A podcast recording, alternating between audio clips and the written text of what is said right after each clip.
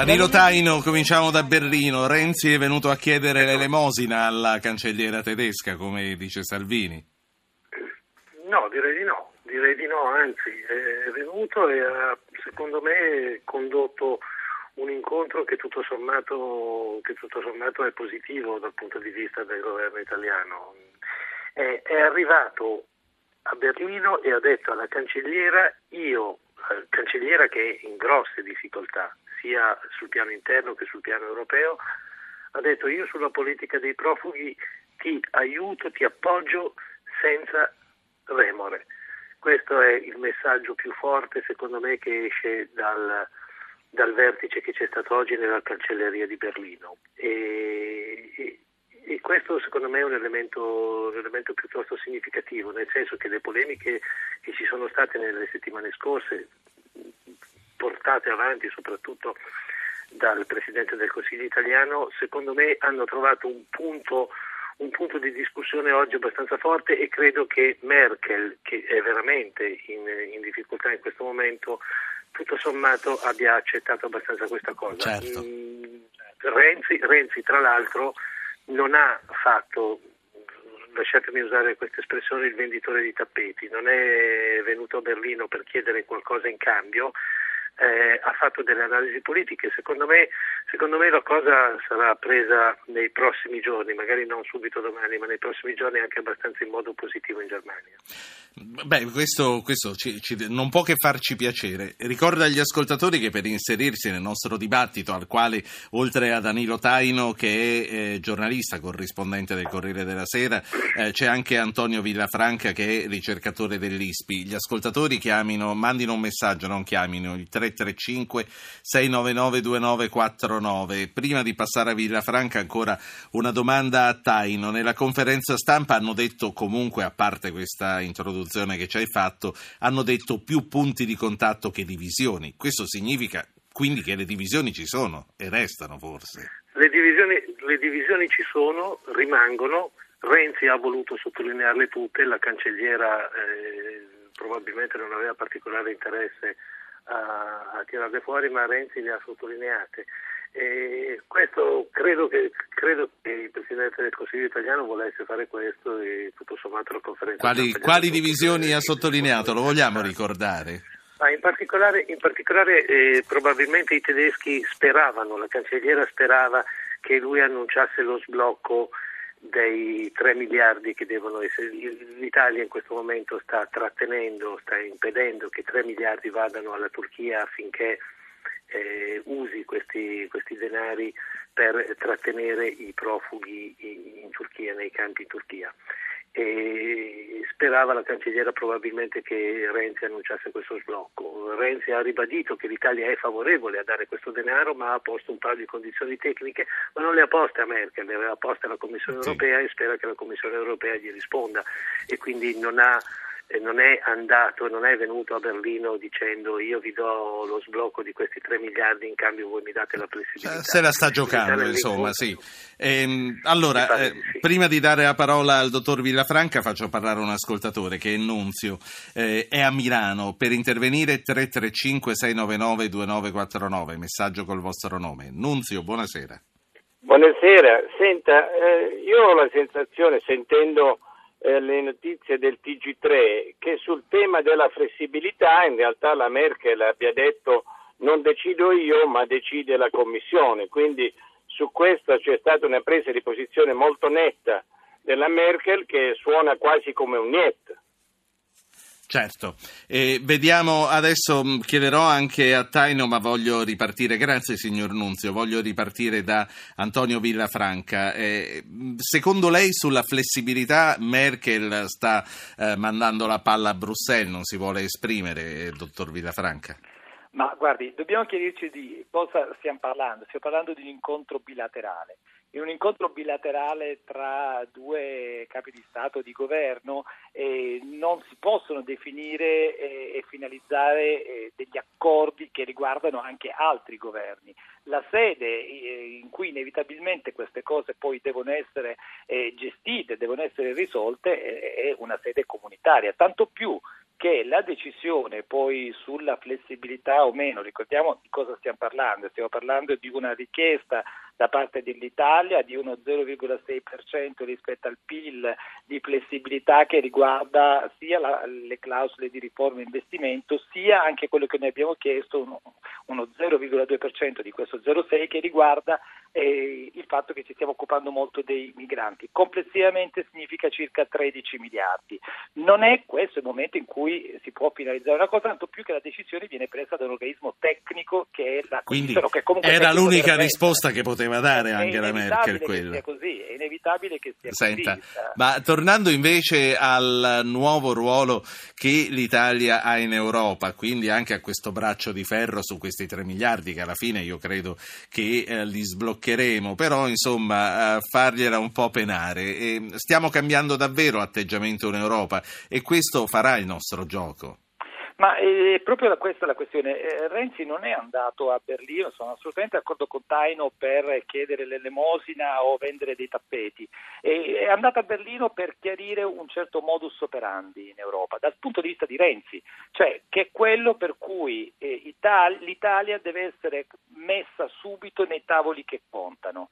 Eh, non è possibile, proprio in un'intervista che ha fatto eh, Renzi prima di arrivare a Berlino alla Frankfurter Allgemeine, lui diceva non è possibile che se si deve risolvere un problema riguardante le migrazioni, la Merkel chiama prima Hollande, poi magari chiama Juncker e io lo vengo a sapere dai giornali. No, ci deve essere ovviamente una triangolazione che coinvolga soprattutto sui dossier che interessano l'Italia e le migrazioni ovviamente lo sono, e, ehm, ci deve essere un contatto diretto e si deve decidere insieme. Quindi lui è andato lì con questo obiettivo, quello di chiarire che c'è un modus operandi in questo modo può essere soltanto letto quello che è successo e tutte le polemiche che ci sono state nelle settimane scorse. Certo. Eh, Danilo Taino, vista da Berlino, l'Italia com'è? Sta cambiando la prospettiva? Non solo te lo chiedo perché dici Angela Merkel in questo momento è in difficoltà come non lo è mai stata, ma mi chiedo anche per quanto riguarda il resto della politica e per quanto riguarda l'opinione pubblica. Ci stanno cominciando a guardare in un modo diverso oppure no?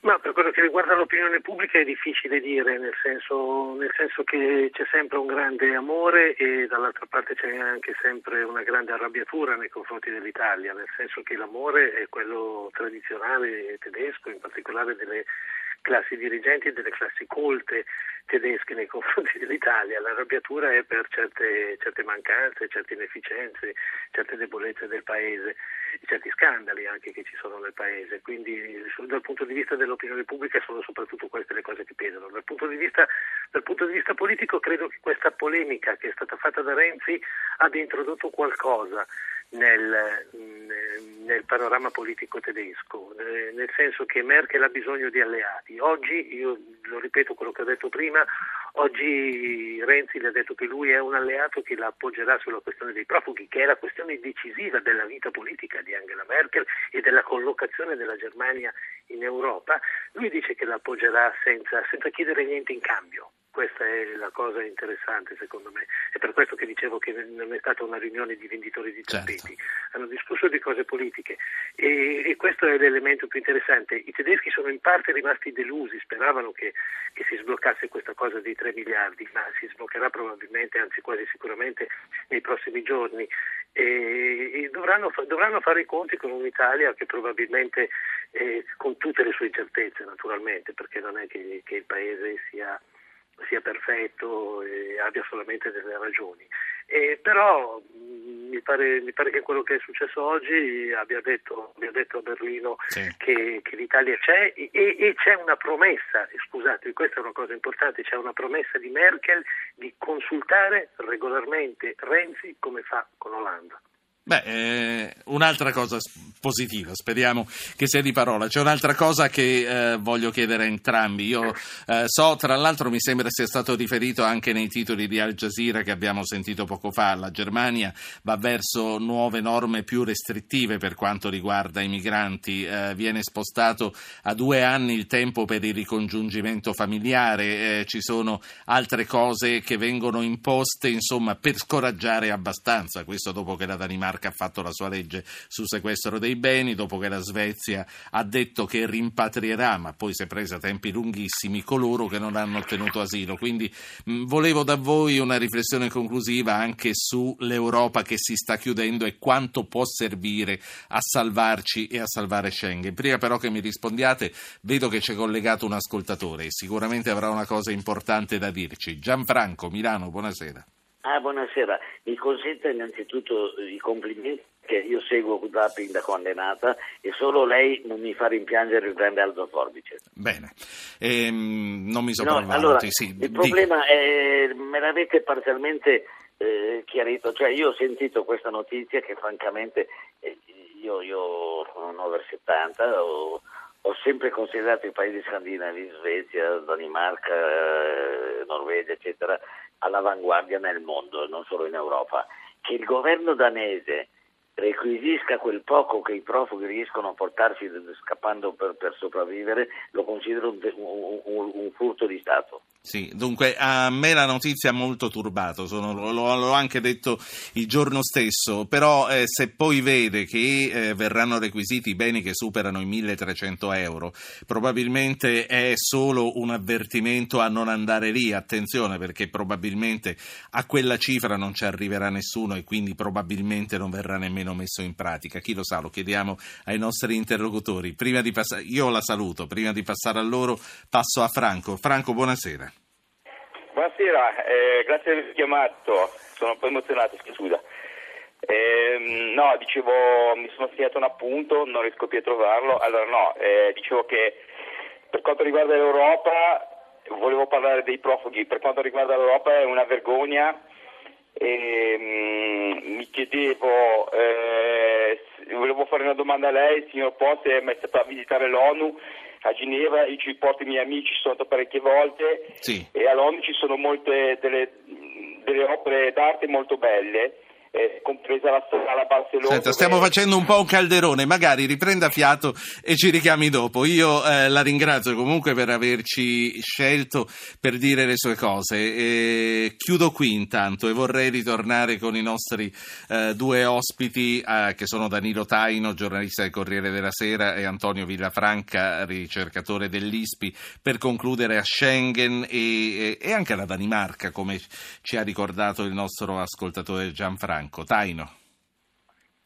Anzi, voglio ricominciare da Villafranca, scusami che l'ho fatto parlare okay, pochissimo. Okay. Villafranca. Okay. Eccomi. Eh, allora, guardi, eh, per quanto riguarda la questione dei paesi del nord, della Svezia e della Danimarca, anzitutto l'atteggiamento è molto diverso. È vero che la, la Svezia ha chiuso il ponte che lo collega con la, la Danimarca, ma non dobbiamo dimenticare che la, la, Svezia è un paese record praticamente al mondo per rifugiati eh, rispetto a quello che è la propria popolazione e, e, e ha una storia proprio di accoglienza. È diverso invece appunto dicevo il caso della Danimarca che ha fatto anche altre richieste che appunto non voglio neanche commentare perché si commentano ovviamente eh, da sé. Eh, voglio soltanto dire una cosa per quanto riguarda Schengen che è bene eh, ricordare, se Schengen cade oltre al valore simbolico ovviamente che Schengen ha, non dimentichiamo anche il eh, valore economico. Di cosa vuol dire? Vuol dire ritardi nel trasferimento delle merci e la flotta spagnola per esempio per arrivare un paese, in un paese dell'est attraversa sì. almeno quattro frontiere. Questo, un costo, questo vuol dire miliardi di euro di costo. E un'ultimissima sì. cosa se me lo permette, sulla Turchia il costo per l'Italia, quello dei famosi 3 miliardi, sarebbe circa 250 milioni di euro. Non è una grande cifra ed è evidente che lì la questione è meramente politica di trovare un modo per cui l'Italia accetta di aprire gli hotspot che ancora non ha aperto, sì. di fare la propria parte per identificare, ma gli altri paesi, inclusa anche la Germania, fanno la loro parte Villa per quanto riguarda i ricollocamenti. Grazie per essere intervenuto. La riflessione conclusiva di Danilo Taino, soprattutto su eh, quello che succederà dopo questo incontro in poi. Ma io credo che si abbasseranno un poco i toni della, eh, della, polemica politica, nel senso che dal punto di vista politico secondo me è arrivato qualche segnale e comunque l'Italia e la Germania sono insieme per affrontare il problema principale di questo momento che è quello dei profughi. Sui dossier che sono aperti, i dossier concreti, le questioni da discutere, eh, rimangono, Sì. rimangono lì e verranno discussi, ma verranno discussi come si discutono fra partner e fra, e fra Certo. paesi che hanno anche In- interessi diversi. Certo, in bilaterali e in situazioni che saranno diverse. Quello. Grazie anche a Danilo Taino, corrispondente da Berlino del Corriere della Sera.